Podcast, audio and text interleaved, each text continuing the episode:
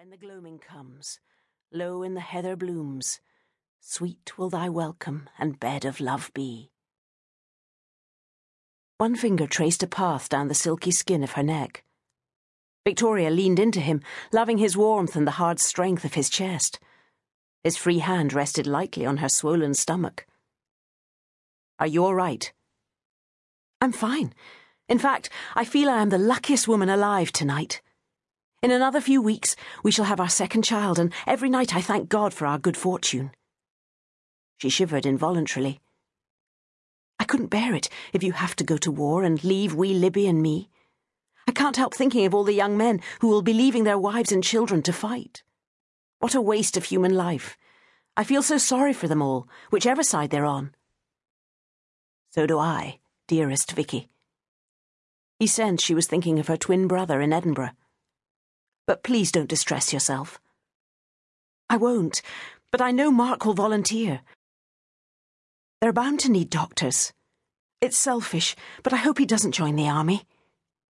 She twisted within the curve of his arm, turning her face up to his. He lowered his head and sought her mouth in a lingering kiss. I love you, Mrs. Pringle, Andrew said gruffly. I never tire of calling you my wife, Victoria. And I never tire of hearing you.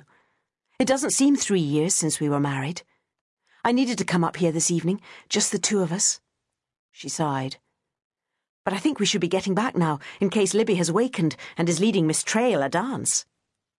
You're right, Andrew nodded, smiling as he turned them homeward. But I think Miss Trail's dancing days are over. Mm, but Libby doesn't realise that. She loves to take her hand and toddle round the garden or through the orchard to see the pigs, and Miss Trail can never say no when Libby looks up at her with her beguiling smile. It's those big brown eyes of hers. They're irresistible like her mamma's. He grinned, then sobered. I don't think Miss Trail will allow Libby to take advantage. Miss Trail had been at Langmune longer than either of them she had come to the farm as a young woman to be housekeeper to Mr. Rennie, the previous tenant. Andrew had worked for him since the day he left Darlanacky village school when he was almost fourteen. It never occurred to Andrew that his former employer had recognised his love of the land and his instinctive care of the animals from the beginning. Later, in his increasing frailty, Fraser Rennie had observed and respected Andrew's integrity and high principles. He had made up his mind to recompense his young protege, even before Andrew had risked his life to rescue him and Miss Trail from the fire, which had destroyed a large part of Langmune House. On his death, Mr. Rennie had rewarded his housekeeper's care and loyalty by leaving her enough money to live in moderate comfort and maintain her independence if she wished. But to Andrew Pringle, he had left his entire stock of cattle, horses, and implements, plus a recommendation to the laird that he should consider him as the next tenant. Miss Trail's leg had been badly broken during the fire, and she had gratefully accepted Andrew and Victoria's offer to share their home as long as she desired. They had grown extremely fond of the elderly woman. Now, as the couple drew nearer the farmyard, Victoria paused to look down the slope to the three farm cottages. Her eyes were troubled. Do you think they will take any of our men to fight this awful war? she asked. Andrew remained silent a thoughtful frown creasing his brow. It was a question he had asked himself every day since the meeting he had attended almost a week ago. The year previously, he had joined the local branch of the National Farmers Union. He still missed the stimulating discussions he had shared with Mr. Rennie, so he had sought the company and opinions of other farmers with serious views on farming trends.